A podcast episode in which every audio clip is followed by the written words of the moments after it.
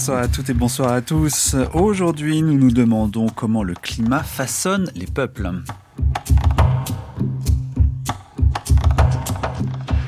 Cela a-t-il un sens de parler des peuples du Nord et des peuples du Sud?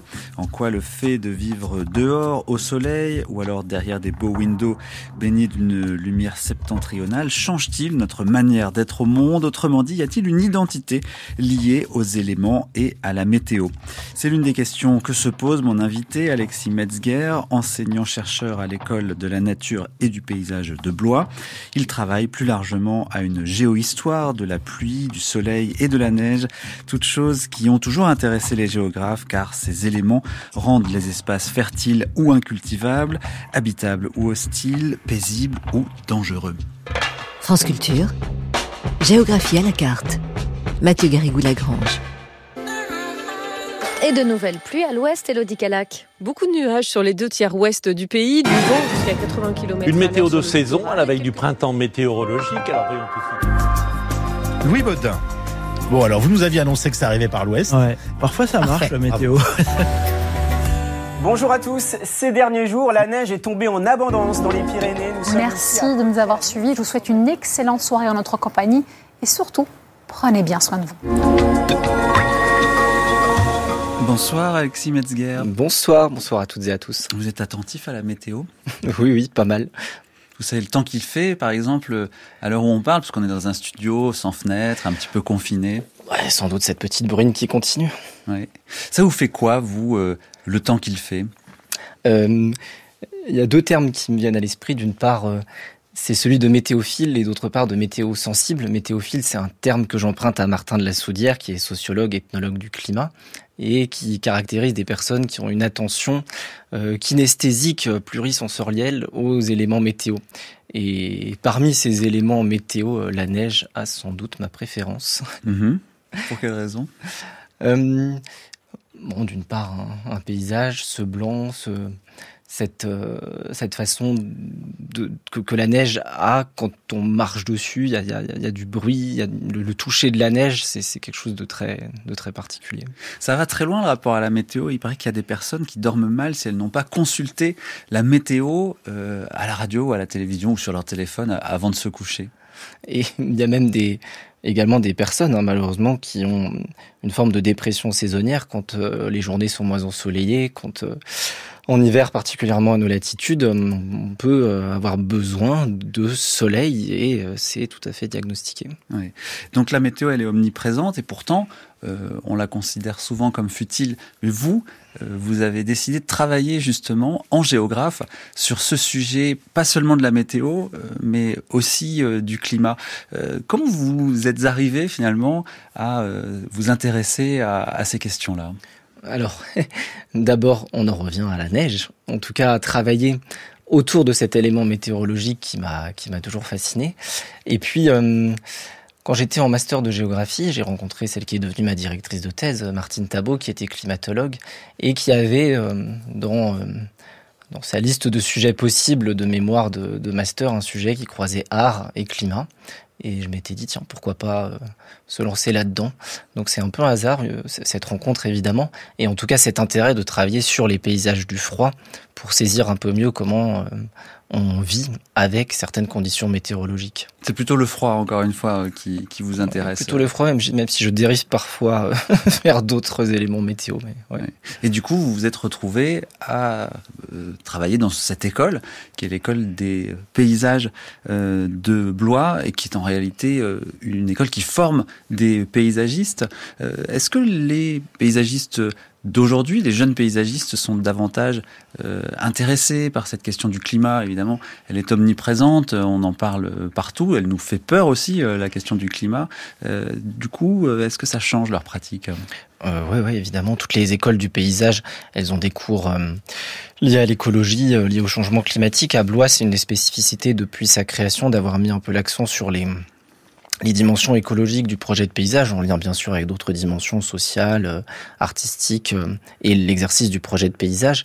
Ça fait deux ans et demi que j'y enseigne et j'essaye de montrer aux élèves comment la prise en compte de la météo, l'échelle de la météo et du climat également est nécessaire dans un projet. Euh, ne, pas faire fi euh, de s'intéresser à des périodes de pluie, à travailler un projet qui puisse être viable et, et, puisse être approprié par ses habitants à n'importe quelle saison, sous n'importe quel type de temps. Voilà, qu'il existe une variété de types de temps que le projet de paysage peut et peut-être doit se saisir. Donc il faut s'intéresser aux peuples qui vivent euh, sous différents climats. Oui, bien sûr.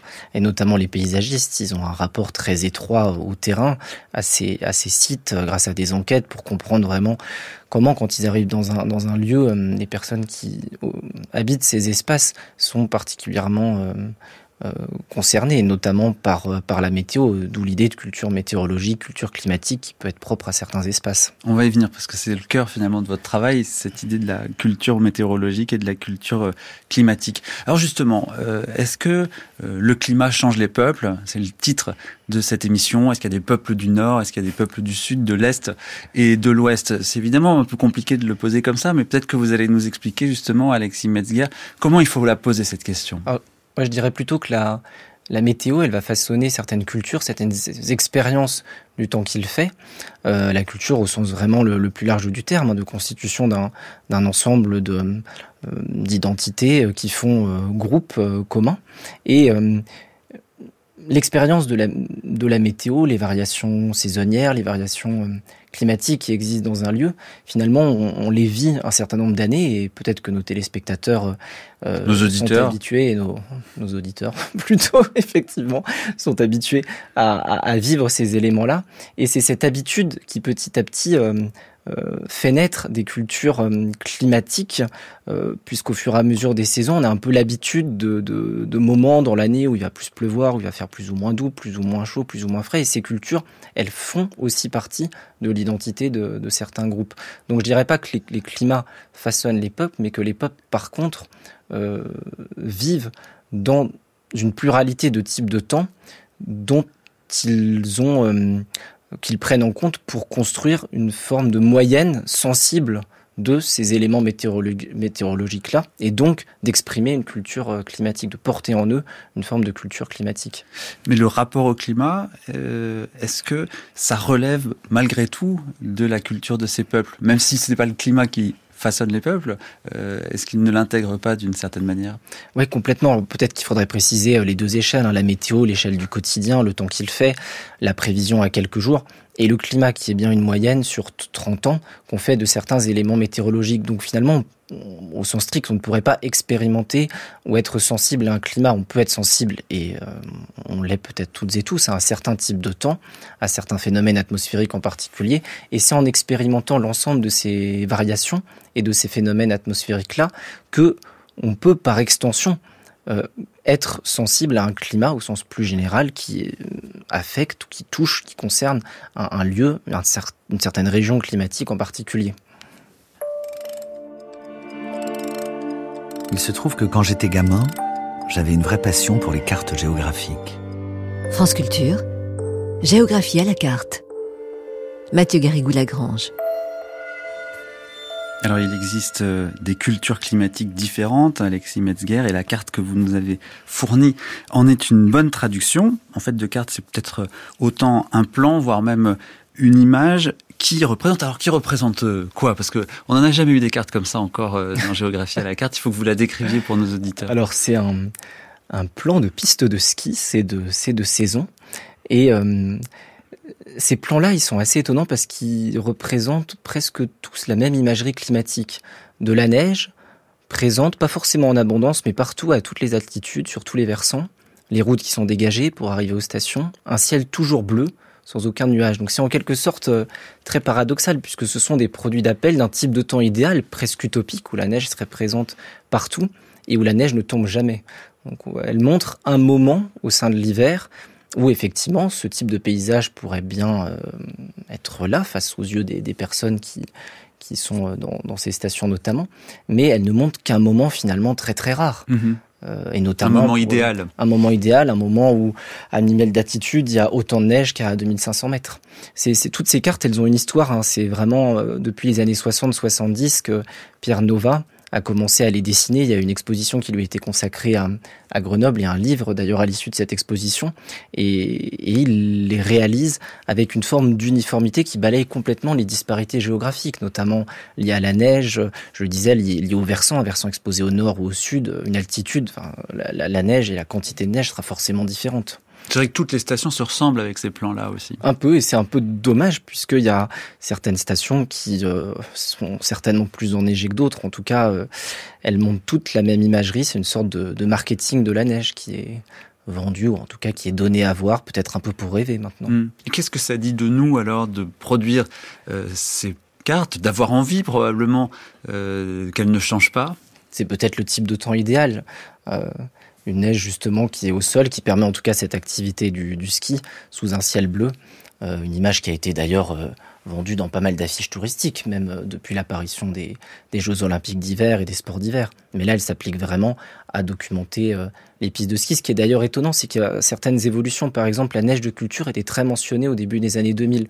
L'enneigement artificiel, maintenant, il disparaît presque comme si on voulait plus ou moins occulter que certaines pistes étaient enneigées artificiellement. Ça fait plus partie des de cet idéal qui est donné à voir quand, même, bien même certaines stations sont très équipées en, en canon à neige. Mmh.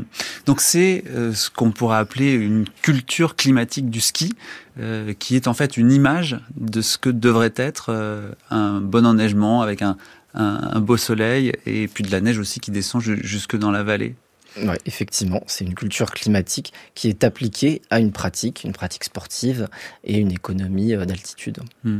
C'est donc un dessinateur français. Est-ce qu'il y a à l'étranger d'autres manières de représenter comme ça les stations de ski et de, de faire leurs plans? Oui, j'ai regardé un petit peu, effectivement. C'est un travail que qu'on aimerait mener notamment avec Martine Tabot pour le prochain festival de, international de géographie.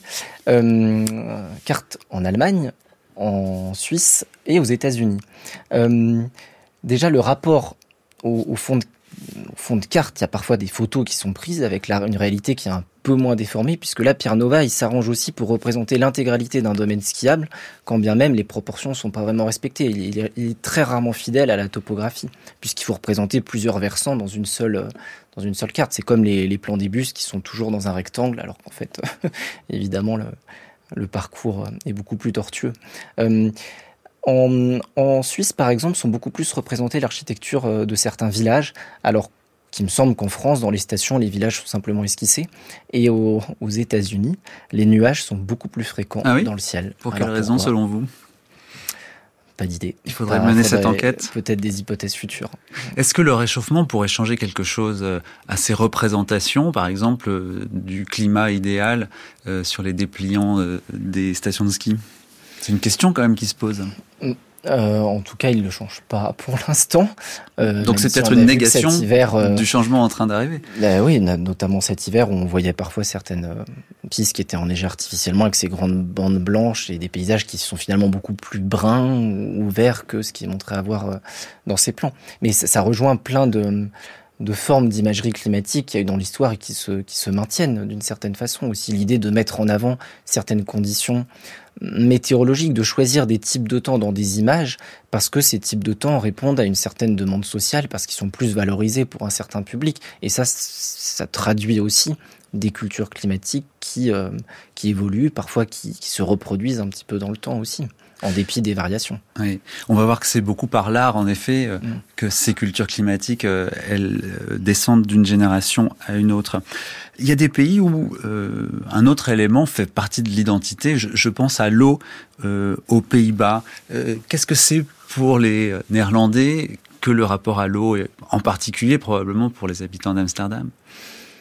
Très L'eau, à la fois une ressource et une contrainte, hein, comme, dans d'autres pays, mais particulièrement aux Pays-Bas, où, où la vulnérabilité aux inondations, notamment euh, par la mer, est très forte vu euh, la très faible altitude euh, du pays. Il y a, plusieurs ambivalences. Dans, l'histoire, par exemple, le fleuve pouvait être à la fois une ressource et une contrainte. Une ressource, bien sûr, pour le transport, une contrainte parce que lorsque des fleuves gelaient, euh, c'était aussi euh, un passage plus facile aux armées aux armées euh, ennemies, euh, notamment pendant les guerres qui se sont produites au, au XVIIe siècle.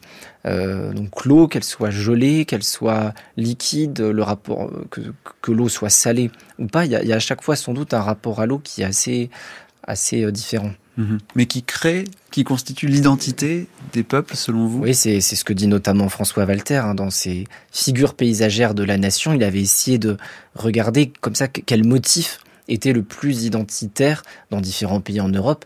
Et pour les Pays-Bas, c'est l'eau, mhm. indiscutablement. Et alors, on me dit toujours qu'à Londres, il pleut beaucoup, ce qui n'est pas forcément vrai d'ailleurs par rapport à, Paris. Euh, est-ce que vous iriez jusqu'à dire que les Londoniens peuvent considérer euh, que la pluie, avec laquelle ils jouent d'ailleurs parfois euh, ironiquement, fait partie de leur identité? Ah complètement la pluie et aussi le brouillard. il y a, plein d'écrivains et de, films qui montrent les brouillards d'hiver, de saison froide, en dehors du smog et de la pollution qui est qui crée d'autres types de brouillard. Euh, Sherlock Holmes, quand on lit Sherlock Holmes, la présence de la brume, euh, notamment euh, à Baker Street, elle est, très très forte. On est aussi en train de regarder comment le métro, qui est, qui est, apparu en 1863 à Londres, s'est doté, enfin les, les compagnies du, du, métropolitain londonien se sont dotées d'une campagne publicitaire qui visait à valoriser complètement les profondeurs euh, et les entrailles euh, de la Terre euh, pour dire aux Londoniens allez-y et comme ça vous serez à l'abri des aléas du temps. Mhm. Il y a plein d'affiches qui montrent l'extérieur sous la pluie, parfois sous des chaleurs torrides, alors que le lieu des couloirs du métro serait un lieu idéal justement à l'abri du temps qu'il fait. Au point qu'on finit par aimer ce temps quand on vit à Londres, mais on pourrait parler d'autres endroits, on pourrait parler du crachin breton mhm. aussi, qu'on finit par aimer. Oui, c'est un, rapport affectif. On en revient à cette forme de météosensibilité. Euh, il y a aussi un géographe, Jean-Pierre Marchand, qui avait travaillé sur l'Irlande et qui disait très bien que, que ce rapport à la pluie en Irlande, il, est d'une certaine façon constitutif. Alors il y aurait certainement plein de variations à faire en fonction de, régions, mais il est, il est fort et, même pour aller aujourd'hui euh, dans certaines de ces destinations, les, touristes y vont parce qu'ils s'attendent à euh, certains de ces types de temps. On serait déçu qu'il fasse trop euh, trop beau, trop chaud et que ce soit trop sec euh, au fond dans au cours d'un voyage en Irlande. en Irlande, en Écosse, en Islande, d'autres régions qui sont effectivement très pluvieuses et qui où la pluie peut être attendue. Alors je vais quand même revenir, Alexis Metzger, à, à la question qui est celle de l'émission, savoir le rapport entre le climat et, euh, et, et, les peuples et comment ce climat façonne les peuples. Euh, en parlant de Montesquieu, euh, qui avait l'idée d'une théorie des climats qui précisément liait les peuples avec le, le, temps qu'ils faisaient. Est-ce que vous pouvez nous, nous, parler un petit peu de cette théorie? Il n'y a pas que Montesquieu d'ailleurs. Non, non, il y, en a eu, il y en a eu d'autres hein, à l'époque moderne.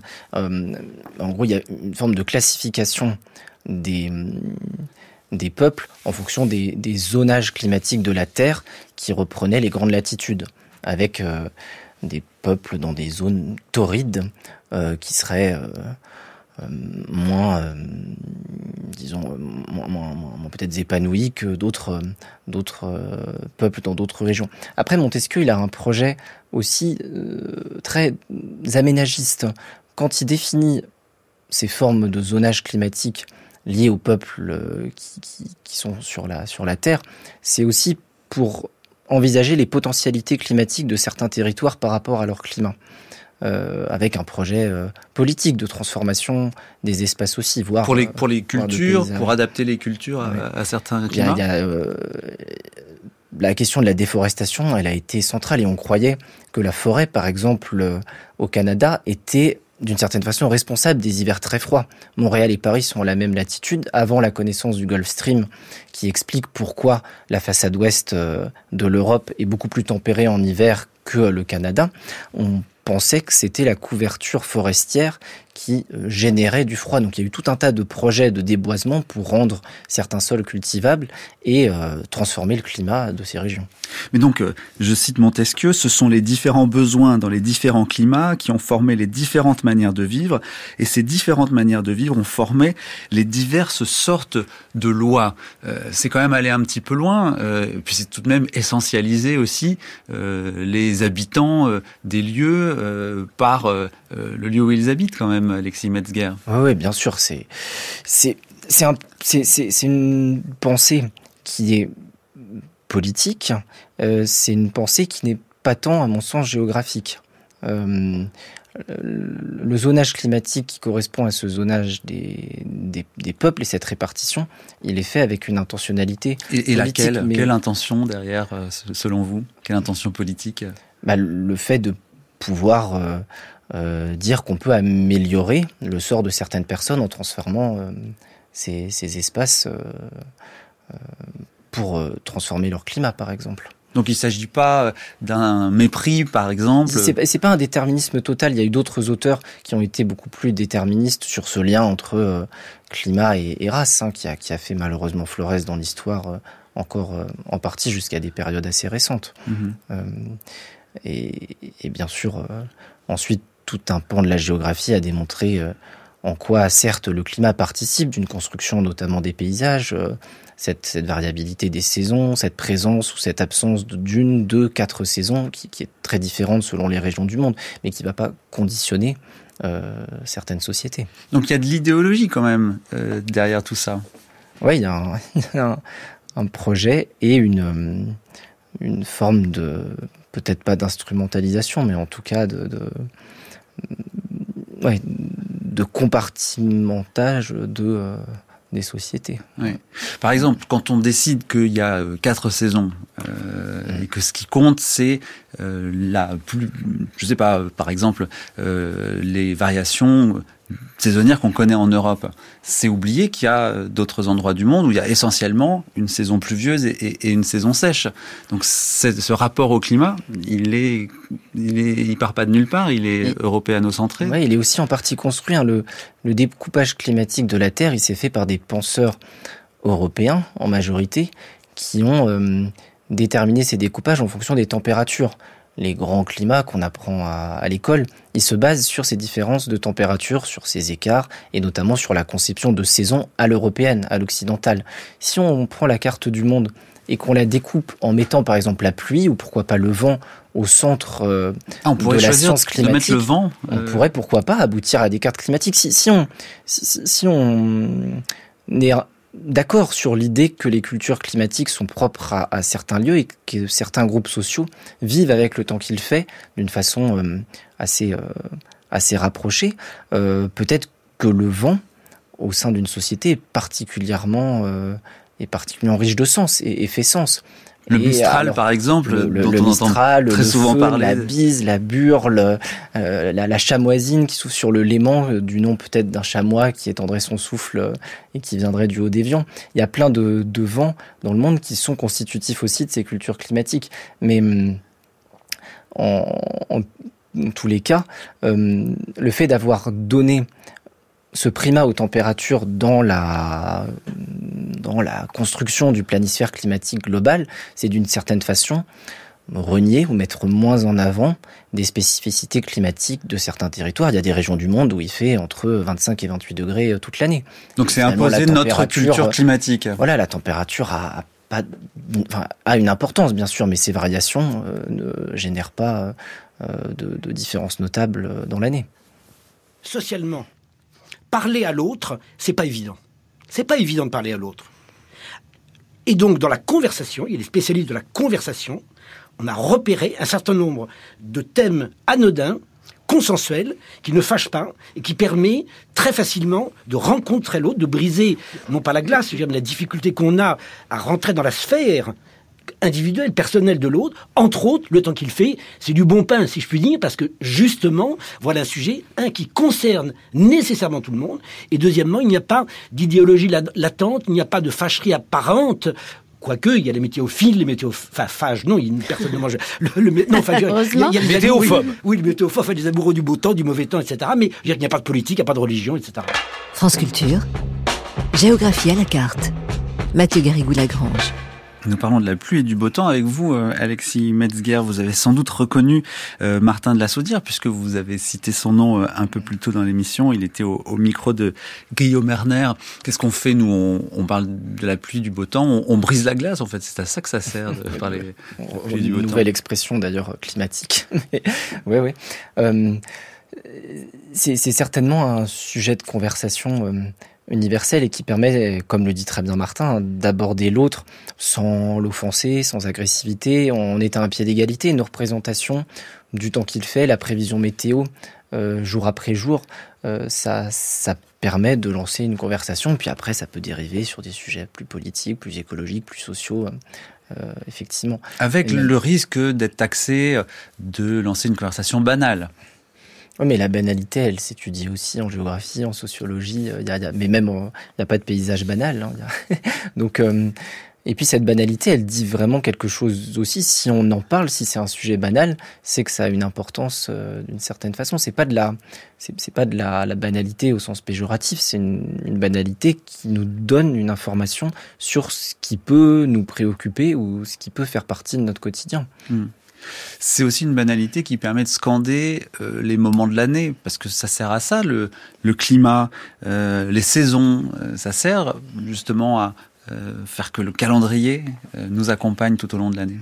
Oui, et puis il y a plein de proverbes liés aux saisons, des proverbes aussi liés, liés au sein, qui vont déterminer certaines époques dans l'année où on peut faire tel type de plantation. Au contraire, il faut se méfier. Les seins de glace, hein, début mai, qui sont toujours plus ou moins surveillés par certaines, par certaines personnes, où euh, les dernières gelées seraient possibles. Euh, finalement, le découpage en quatre saisons, il est, euh, il est très limité dans le monde la plupart des régions du monde, elles vivent avec une alternance d'une saison sans pluie et une saison avec des précipitations marquées.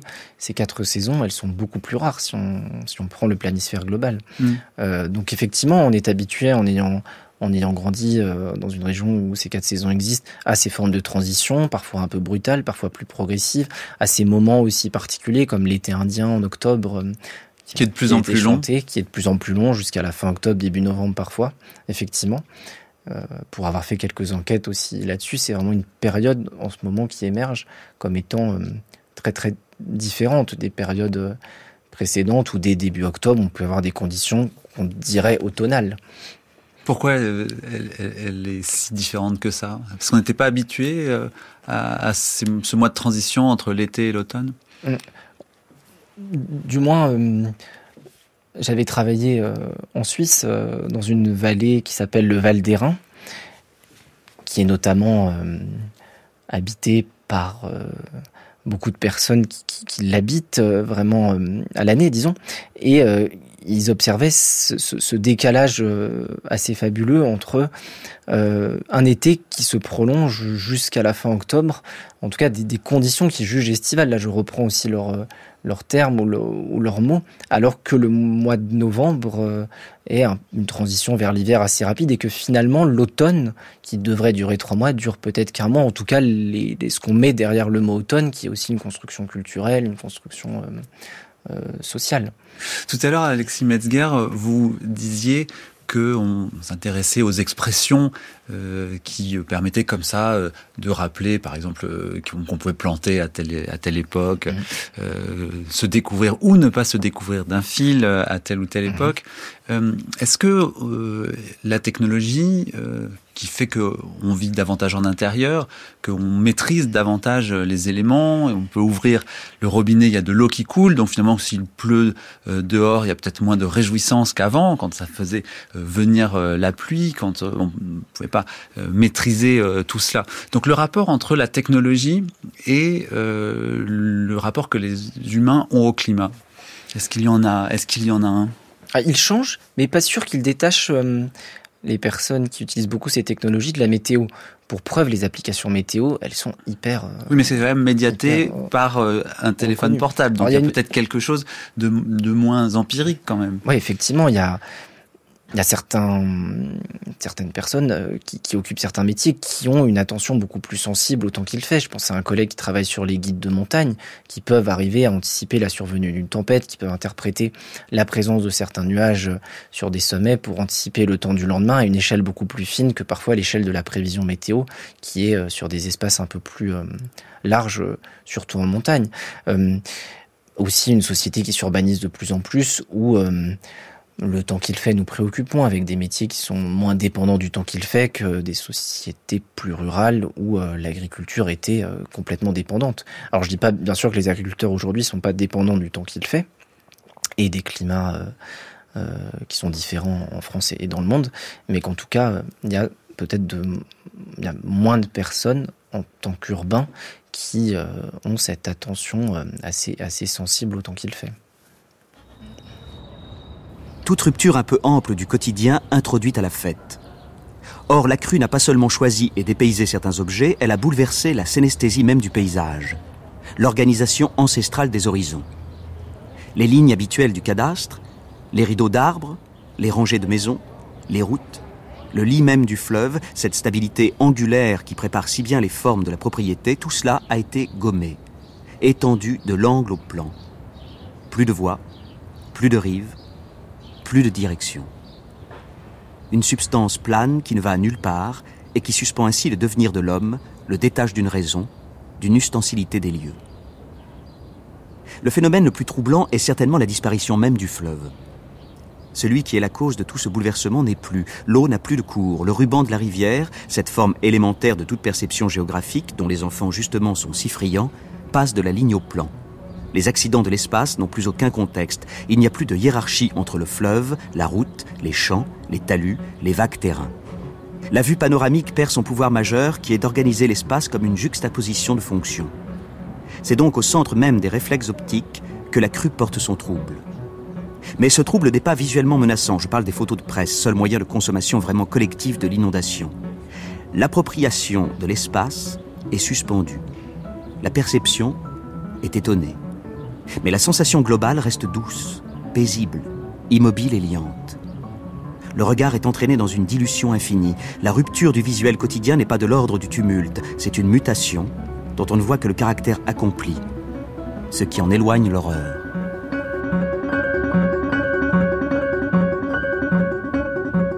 France Culture, géographie à la carte. Mathieu Garrigou-Lagrange.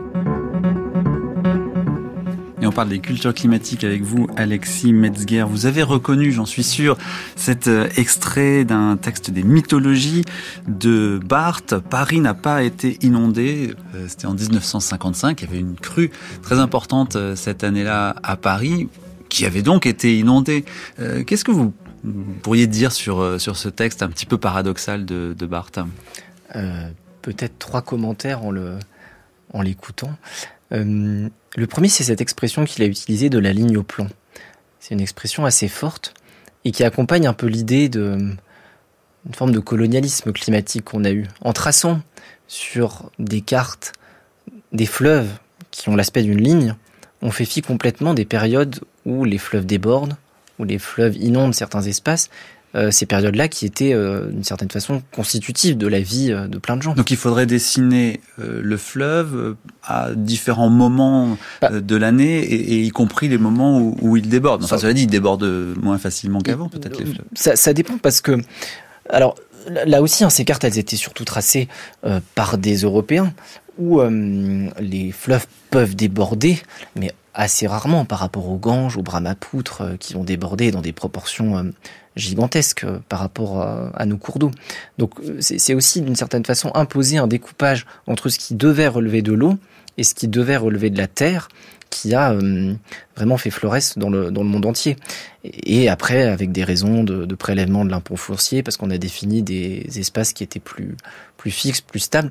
Donc ce texte-là, il fait écho un peu à l'idée, premièrement, de partage très fort entre ce qui relève du fleuve, l'espace normal que doit occuper le fleuve, et l'espace où le fleuve ne doit pas aller. Donc le fleuve domestiqué. Le fleuve domestiqué, le fleuve endigué, le fleuve maîtrisé, avec euh, des grands projets d'endiguement depuis parfois plusieurs siècles, parfois depuis le Moyen Âge, hein, de certains fleuves euh, en France et, et dans le monde. Mais cette conception-là, elle traduit bien une forme de culture, alors peut-être pas climatique, mais culture de l'eau, où tout doit bien rester à sa place. Culture de l'ingénieur, là, pour le coup. Culture de l'ingénieur complètement. Climatique. Absence de, de culture de la boue. Il y, a, il y, a, des très beaux textes sur la boue qui fait partie du paysage et qui a été complètement euh, évacué, alors que c'était constitutif aussi, euh, même, même d'un rapport très matériel, et notamment en Asie du Sud-Est. Euh, donc, premier commentaire. Le deuxième, c'est lorsqu'il dit que cette crue n'a pas créé de tumulte. Euh, et que finalement les images d'horreur, peut-être qui peuvent être associées à, certains débordements, euh, ne sont pas celles qu'a retenu Barthes. Euh, là, il faudrait peut-être euh, nuancer dans la mesure où, effectivement, la crue de la Seine est un phénomène qui se produit assez lentement. comme dans pas mal de, il y a quelques cours d'eau, notamment dans le Dor, hein, qui peuvent déborder assez rapidement. Et puis, bien sûr, il y a des cours d'eau, si on reste en France, dans le sud-est, avec des, des, dynamiques de crues qui sont très différentes. Donc, sans doute que si Barthes avait vu une crue de type Sévenol, une crue du Gard, une crue du Var, il n'aurait pas forcément eu la même mmh. réaction. Et ce qui m'amène à, à, un dernier commentaire, c'est que cette crue de la Seine, Barthes peut-être d'une certaine façon, il la, il la patrimonialise, ou en tout cas, il en fait un, un levier d'admiration, de, de, contemplation d'une société parisienne qui vit avec ce fleuve de façon euh, transformée par rapport à, la période habituelle. Euh, toute proportion gardée, en 1955, la crue n'était pas non plus euh, énorme par rapport à 1910, par, par rapport à 1658, je crois que c'est là, c'était encore supérieur à 1910 en termes d'occupation de, l'espace inondé dans Paris et, et dans les régions proches de Paris. J'aimerais bien que vous reveniez sur ce terme de patrimonialiser pour qu'on comprenne bien mmh. ce que vous voulez dire, parce que euh, vous avez une euh, théorie, je ne sais pas si on peut dire ça comme ça, euh, un peu iconoclaste là encore, qui consiste à considérer que une crue, un débordement, une catastrophe, disons, pour la plupart des personnes qui sont inondées, c'est en fait du patrimoine. Qu'est-ce que vous entendez par là exactement? Alors c'est un sujet qu'on a porté avec Jamie Linton, qui est un, un chercheur à Limoges, et qui observait le décalage notamment entre certaines représentations de la crue au Canada, parce qu'il est canadien d'origine, et puis de la crue en France. Et euh, on a commencé à creuser un peu la question, et c'est ce terme de patrimoine qui nous a semblé assez fédérateur, parce que, peut-être pas pour tous les fleuves, mais en tout cas pour certains fleuves, certains cours d'eau, dans certains lieux, euh, il y a un rapport très identitaire à cette eau euh, il y a des fleuves qui ont été patrimonialisés, mais en plus de cela, vraiment, le risque devient patrimoine. La, conscience du risque est comme un patrimoine matériel qui pourrait euh, euh, exister lorsque la crue se produit, et un patrimoine immatériel, puisqu'on peut vivre plusieurs mois, plusieurs années en ayant conscience, connaissance de ce risque qui se transmet de génération en génération. Donc, comme Donc un patrimoine, c'est quelque chose qui a de la valeur, c'est ça? C'est quelque ouais, chose. voilà, une, une, valeur euh, identitaire, une valeur qui fait qui fait sens et, et, qui, qui, construit d'une certaine façon les, les habitants euh, hmm. de, de, certains lieux. Il y a, il y a, il y a des exemples à, à Couture-sur-Garonne, sur, euh, l'île de Béhuard, sur le sur la Loire, où vraiment la, la crue fait complètement partie de l'identité euh, de ces de ces espaces et pourrait devenir pourrait être apparenté à un patrimoine.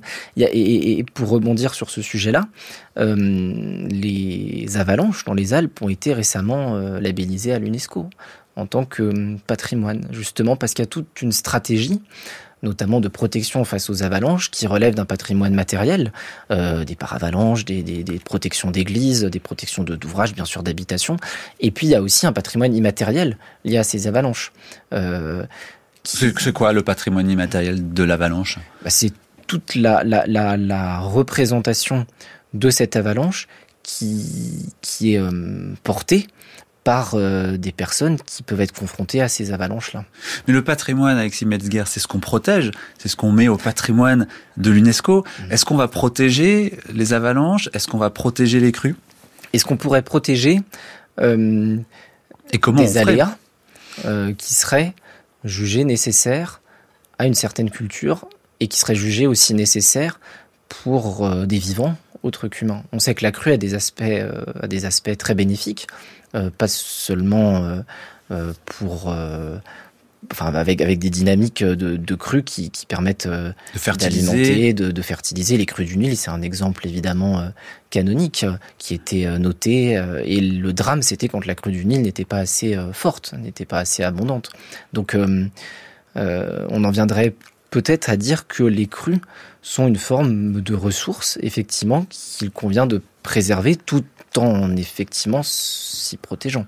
On en est là dans la prise de conscience ou est-ce que vous entendez parler euh, de patrimonialisation euh, de ces phénomènes naturels considérés comme des catastrophes euh, la plupart ça, du temps? ça, ça dépend. Et il faut aussi être, être prudent. Il y a bien sûr des, des risques qui, lorsqu'ils se produisent, font des dégâts considérables, des victimes. Et, et là, c'est plutôt un patrimoine bâti qui peut être mis en péril. Donc il y a un peu une querelle aussi de type de patrimoine qui est concerné par le risque et, euh, et par la catastrophe.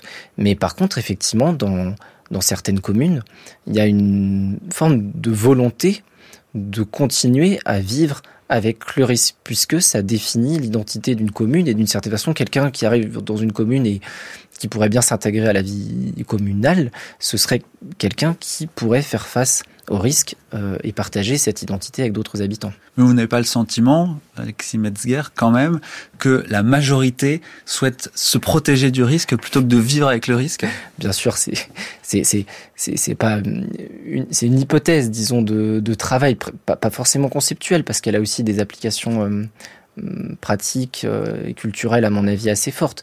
Mais à force de mettre l'accent sur la protection à tout va du risque, c'est aussi euh, oublier la possibilité que le risque puisse survenir. Et à force d'avoir indiqué, si on reprend l'exemple des crues, euh, partout, ça peut conduire à une euh, amnésie du risque qui a des effets beaucoup plus dévastateurs que si on avait laissé je dis on, c'est compliqué, hein, qui les, politiques, les, aménageurs, les ingénieurs, mais en tout cas la possibilité à la crue de se produire, peut-être en espérant modérément, mais de temps en temps avec une fréquence un peu plus forte qu'une crue dramatique qui euh, rompt les digues euh, tous les tous les je sais pas 50 100 ans selon les lieux. Et là on pourrait penser par exemple à la Faute-sur-Mer euh, qui est mmh. ce village de Charente-Maritime euh, où il y a eu des morts euh, au moment du passage de l'ouragan Xintia précisément euh, des personnes qui habitaient derrière la digue, un endroit où les plus anciens se souvenaient que c'était des endroits qui étaient totalement et très souvent inondés, mais la digue l'avait fait un petit peu oublier. C'est ça le, patrimoine aussi euh,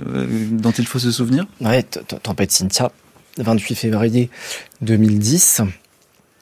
Emmanuel Garnier, qui est historien, il a travaillé justement sur ces reconstitutions de tempêtes similaires accompagnées de submersions marines sur le littoral euh, atlantique. Et il a observé qu'il y avait des périodes où les submersions avaient été beaucoup plus fréquentes, beaucoup plus rapprochées. Et là, il y a malheureusement un, hasard hein, météorologique euh, qui est que depuis 1957, qui est je crois la dernière submersion marine, il n'y a pas eu d'épisode aussi intense que Cynthia jusqu'à ce mois de, à ce moment de février 2010. Donc euh, l'amnésie du risque, elle est euh, aussi compréhensible, alors qu'avant 1957, il y avait eu des submersions marines dans les années, euh, dans les années 30, euh, au début du XXe siècle, à la fin du XIXe. Enfin, il a recensé plusieurs épisodes qui sont assez proches de celui de 2010. Alors vous allez même plus loin, Alexis Metzger, avec cette notion de, patrimoine. Euh, vous parlez de patrimoine social euh, quand, par exemple, une catastrophe naturelle va créer de l'entraide entre les gens. Alors là, c'est pareil, euh, difficile, je pense, pour un certain nombre de personnes qui vivent une catastrophe ou, ou, qui ont la mémoire de cette catastrophe, de se dire ah, oui, c'est aussi un patrimoine parce qu'on a construit ou on a aidé à construire une communauté tout dépend de la gravité évidemment des dommages et euh, aussi des victimes. Là, c'est lié aussi à peut-être euh, au thème de la résilience, mais euh, que que j'ai pu observer en tout cas dans, dans, certains lieux et avec certaines enquêtes, c'est que ce moment de la reconstruction, il est, il peut être fédérateur. Et on a posé l'hypothèse que si cette conscience du risque allait jusqu'à devenir un patrimoine, peut-être que euh, certaines, certaines personnes seraient plus à même euh, d'être ouverts les unes aux autres, de se parler, de, dans, des situations où parfois on, on, se parle beaucoup moins. En tout cas, que le thème du risque euh, pourrait être vraiment un moteur de la cohésion sociale, euh, d'une forme aussi de diversité, parce qu'on a tous euh, différentes représentations du risque qu'on porte en nous, mais dans, dans certaines régions euh, habitées. Mmh, c'est un peu ce que dit Barthes aussi quand il décrit ouais, Paris comme une fête. Ouais. où les enfants s'amusent énormément et jouent entre eux parce que c'est l'inondation et que c'est très rare et que au fond voilà ça n'arrive pas souvent donc c'est un événement. Ouais, c'est aussi on... est-ce que la patrimonialisation est d'une certaine façon possible ou beaucoup plus difficile voire impossible si les événements se produisent euh, très fréquemment ou très rarement? C'est une question ouverte. Est-ce que euh, un fleuve qui déborde tous les 100 ans est-ce que ce débordement pourrait être plus ou moins patrimonialisé. Au contraire, un fleuve qui déborde tous les ans deviendrait patrimoine par sa fréquence, ou en tout cas, le, ce débordement pourrait être interprété comme une forme de patrimoine. Donc au fond, il faudrait accepter l'aléa, euh, accepter de ne pas maîtriser euh, tout, parce que derrière la catastrophe, il se produit autre chose. Euh, et c'est ça qui est probablement difficile d'accepter dans nos sociétés modernes. C'est aussi d'autant plus difficile que hum, qu'on a beaucoup construit en zone inondable. On le voit bien lorsqu'il y a certaines inondations parfois dramatiques qui se produisent. C'est parce que des vulnérabilités ont été créées avec des formes d'inégalité sociale aussi. Hein, des personnes hum, qui euh, ont pu construire là, mais, parce qu'elles n'étaient pas du tout au courant. Enfin, évidemment, je, j'accuse personne, mais par contre, qu'il y a quand même eu des autorisations de construire qui ont été faites et euh, qui touchent, euh, qui peuvent toucher, euh, enfin, ces autorisations peuvent avoir des conséquences très graves euh, sur les personnes. Ouais.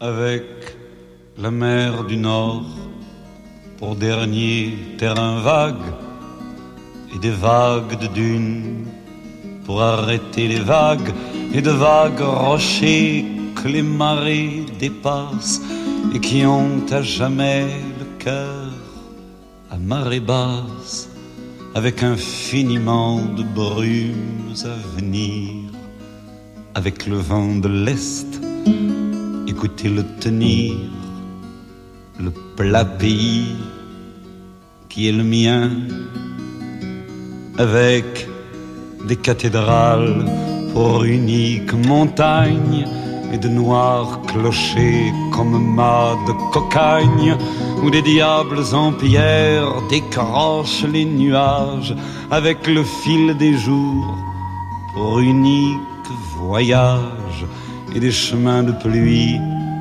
pour unique bonsoir. Avec le vent d'ouest, écoutez le vouloir, le plat pays qui est le mien Jacques Brel, Le plat pays, qui est une ode météo-climatique à la Flandre. C'est ce que vous avez écrit en tous les cas, Alexis, Alexis Metzger. Là, on est tout à fait dans l'identité. Euh, c'est euh, un flamand qui chante euh, son identité flamande et qui la célèbre. Oui, c'est différents vents. On voit d'ailleurs que quand le vent du sud arrive, c'est tout le, le territoire que chante Brel qui se, qui se transforme. C'est assez fidèle hein, d'ailleurs à l'arrivée des vents d'Est qui peuvent apporter plus de froid dans certaines situations euh, climatiques, vent du nord, vent d'ouest, la, pluie avec des dépressions qui sont générées principalement par des vents d'ouest ou de nord-ouest, euh, euh, enfin qui sont amenés euh, par, par ces orientations des vents. Donc là aussi, ça traduit une certaine euh, finesse et sensibilité au vent et disons au, au grand mouvement euh, atmosphérique euh, qui, euh, qui produit certains types de temps. Donc les artistes réintègrent ça, et c'est important aussi. Alors j'avais parlé l'été indien, il y a bien sûr la chanson. On aurait pu passer celle-ci aussi, oui. Mais qui est, qui est aussi finalement un bel hymne à cette période qui peut être très très douce et très ensoleillée. Ouais, il y a plein de chansons, il y a plein de films. Enfin, il y a le, temps qu'il fait, il a aussi toute une un volet euh, culturel qui a été euh, exploité, euh, chanté, popularisé.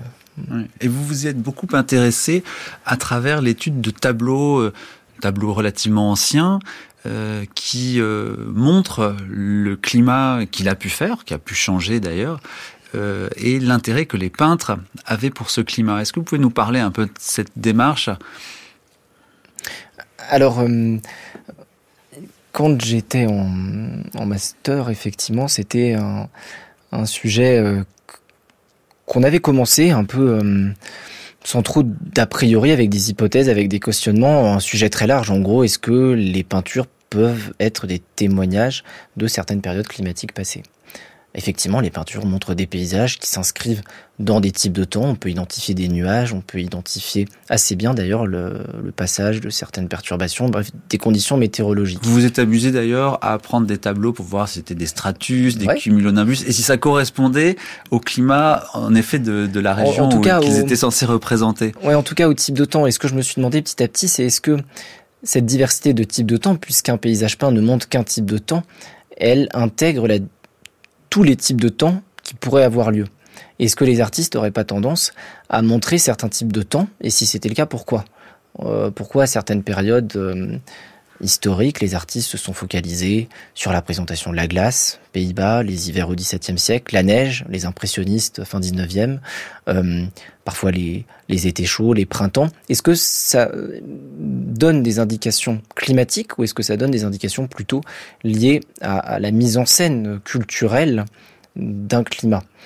Ou alors des modes artistiques aussi. Ou alors des modes artistiques, quoi, effectivement. Mais là, n'étant, n'étant pas historien de l'art, j'avais pas forcément les, les réponses, mais j'ai voulu apporter, disons, une interprétation un peu différente, qui était vraiment une interprétation fondée sur, euh, sur des connaissances en géographie et en géoclimatologie. Autant la première hypothèse, elle s'est vite avérée assez caduque. C'est très difficile de reconstituer des climats en tout cas des variations climatiques avec des peintures qui sont pas forcément datées, pas forcément localisées, qui sont éminemment euh, subjectives. En plus, il y a un rapport au plein air, à la, disons, à la réalité météorologique qui est très différent. Au XVIIe siècle, les peintres peignaient dans des ateliers. Au XIXe, ils peignaient plus euh, en plein air et encore euh, pas tout le temps. donc, par contre, l'autre hypothèse s'est révélée un peu plus féconde. pourquoi? Les artistes mettaient en avant certains types de temps et pas d'autres. Beaucoup la neige d'ailleurs, on pense à Bruegel euh, l'Ancien. Ah, et pas tant que ça, non. Bruegel l'Ancien, il a beaucoup mis en avant la neige, effectivement, dans ses peintures 1565, euh, et c'est effectivement un hiver très neigeux, un des hivers les plus neigeux du XVIe siècle. Par contre, au XVIIe siècle, les peintres représentent très peu la neige. Ils vont représenter la glace, effectivement, les cours d'eau, parfois des fleuves qui sont glacés, mais assez peu la neige, alors qu'on a des sources historiques qui montrent que la neige parfois atteignait 50, 60 cm, qu'il y a des gens qui se perdaient dans des bourrasques de neige il y a deux représentations de tempêtes de neige, en tout cas de, peintures qui nous sont parvenues euh, du XVIIe siècle, alors que c'est bel et bien un type de temps qui pouvait avoir lieu. Mais voilà, ça accompagne une forme de peut-être pas d'intox, mais de d'imagerie climatique euh, de certaines époques. Donc on retrouve finalement euh, le plan que vous nous avez donné au début de la station de ski. Euh, il, pas faux. Il s'agit finalement toujours de d'une image idéalisée euh, du climat qui répond à des voilà des objectifs, à une forme de demande aussi différente. Pourquoi les impressionnistes peignent autant la neige à la fin du 19e siècle Sisley, Monet, euh, Pissarro, euh, alors qu'auparavant et même ultérieurement, la peinture de neige ne va, pas être aussi célébrée. Alors là, Pourquoi, selon vous? Alors oui, là, je, je, travaille un peu là-dessus, notamment en lien avec euh, certaines recherches au musée d'Orsay, mais hum, il y a plusieurs hypothèses. D'une part, je croise toujours quand même avec des données euh, climatiques. Est-ce que ces hivers-là étaient particulièrement neigeux? Est-ce qu'ils auraient pu inspirer les artistes? Et c'est vrai, hiver 1880, hiver 1870, deux hivers très neigeux, peints par euh, Monet notamment. Mais ensuite, il y a plein d'autres facteurs qui peuvent euh, expliquer l'influence du, du, japonisme, le fait aussi que la prévision météo commence à être possible, l'attrait du blanc, la couleur blanche qui revient aussi presque en mode dans la peinture. Donc c'est un peu l'idée de partir d'un questionnement climatique dans l'art et ensuite d'ouvrir une multitude d'hypothèses et de possibilités pour l'expliquer. Mais là, j'ai l'impression, Alexis Metzger, de parler à un historien de l'art. Et pourtant, j'ai quand même un géographe en face de moi. Euh, comment est-ce que euh, vous conciliez finalement les deux choses? Et, est-ce que c'est encore euh, de la géographie que vous faites? Alors, c'est drôle parce que quand je parle un petit peu de ces travaux, et notamment à des historiens de l'art, ils me disent mais c'est des questions que tu pourrais pas poser en histoire de l'art. Ah bon? Alors certes, je peux m'intéresser à des, à des peintures et et je n'ai pas fait d'études d'histoire de l'art, mais j'essaie de prendre en compte ces peintures sous un angle vraiment spatial et climatique, en tout cas de me dire que ce sont des représentations qui sont certes le produit d'un artiste, d'une subjectivité, d'une esthétique, mais que si on déconnecte l'esthétique et la représentation, on peut ouvrir comme ça des hypothèses qui sont, euh, qui sont propre à des hypothèses euh, géographiques. Une des questions essentielles de la géographie, à, mon avis, enfin, c'est François Durand d'Astès qui le disait, c'est pourquoi là et pas ailleurs? Pourquoi tel phénomène, qui soit culturel, euh, climatique, géopolitique, se produit là et pas ailleurs? Et on peut très bien poser cette question à des peintures. Pourquoi tel type de temps a été représenté là, sur cette peinture, et pas ailleurs, sur d'autres, à d'autres époques? Et c'est grâce à des questionnements géographiques, et notamment euh, géoclimatologiques, que euh, j'interprète certaines œuvres d'art. Puis il y a peut-être aussi l'idée que la géographie, c'est par essence euh, presque une discipline interdisciplinaire. Oui, puis c'est un peu un, bonheur aussi. Euh, laissons les géographes faire la géographie qu'ils souhaitent. Bon, voilà. Ça a longtemps été une préoccupation des géographes, le climat, euh, depuis longtemps. c'est une, euh, une préoccupation. Hmm. Oui, depuis le, en tout cas la, la, naissance de la géographie euh, académique, elle s'est intéressée au climat dès le 19e siècle, mais on peut remonter aussi à, à d'autres travaux qui n'étaient pas des travaux de géographes, mais peut-être même Hippocrate, Aristote avaient une approche du moins spatiale euh, qui étaient les embryons de la géographie, peut-être. Mais ce rapport du géographe au climat, il a changé au fur et à mesure. Euh, au départ, on s'intéresse euh, aux usages qu'on peut faire du climat. C'est ce que vous disiez de Montesquieu, qui n'était pas plus géographe que ça, tout à l'heure. Qu'est-ce que le climat permet au peuple de faire? Aujourd'hui, on n'est plus du tout là-dedans. et pourtant, on sent bien que dans tous les travaux de géographie, le climat est important, primordial même alors là aussi, euh, peut-être plusieurs échelles à distinguer.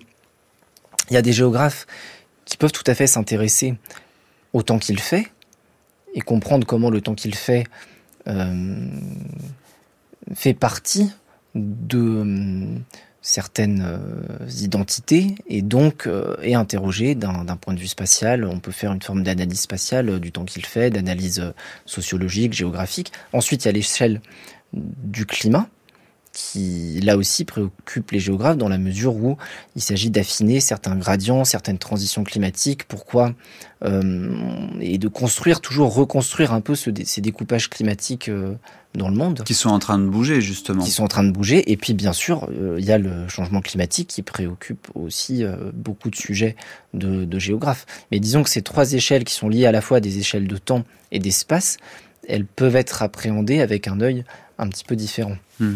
On ne peut pas aujourd'hui se passer dans euh, tous les domaines de la géographie du thème du réchauffement climatique euh, qui est euh, très anxiogène. et c'est vrai qu'aujourd'hui, le climat fait peur. Ça n'a sans doute pas été le cas toujours, en tout cas pas de la même façon, Alexis Metzger. Alors, c'est le, climat peut faire peur dans ses extrêmes à toutes les époques, des extrêmes de chaud. 1540, euh, euh, énorme canicule, peut-être 9 mois sans pluie à, Berne. Euh, et de ces extrêmes-là, les, disons, les, les, les, habitants de la planète ont su aussi tirer parti de certaines ressources parfois. Il y a Denis Lamarck, un géographe, qui parle de potentiel climatique, où il essaye de mettre en avant comment le climat peut et peut-être doit s'appréhender à la fois comme une ressource et une contrainte selon les lieux. C'est ce qu'on devrait faire du coup aujourd'hui dans, dans, dans, la situation de frayeur euh, à cause du réchauffement climatique qui peut quand même euh, nous saisir. Là, là aussi, hein, je distingue bien le climat et le réchauffement climatique. Le changement climatique, le climat, je enfin, c'est un concept spatialisé qui correspond à une certaine portion d'espace avec certaines caractéristiques climatiques qui sont spécifiques, qui sont un peu différentes euh, d'à côté. Et, et, et peut-être que euh, quand bien même euh, le, changement climatique est évidemment à documenter, ne pas oublier cette échelle-là, cette échelle spatiale qui, euh, est, qui fait partie intégrante de la géographie.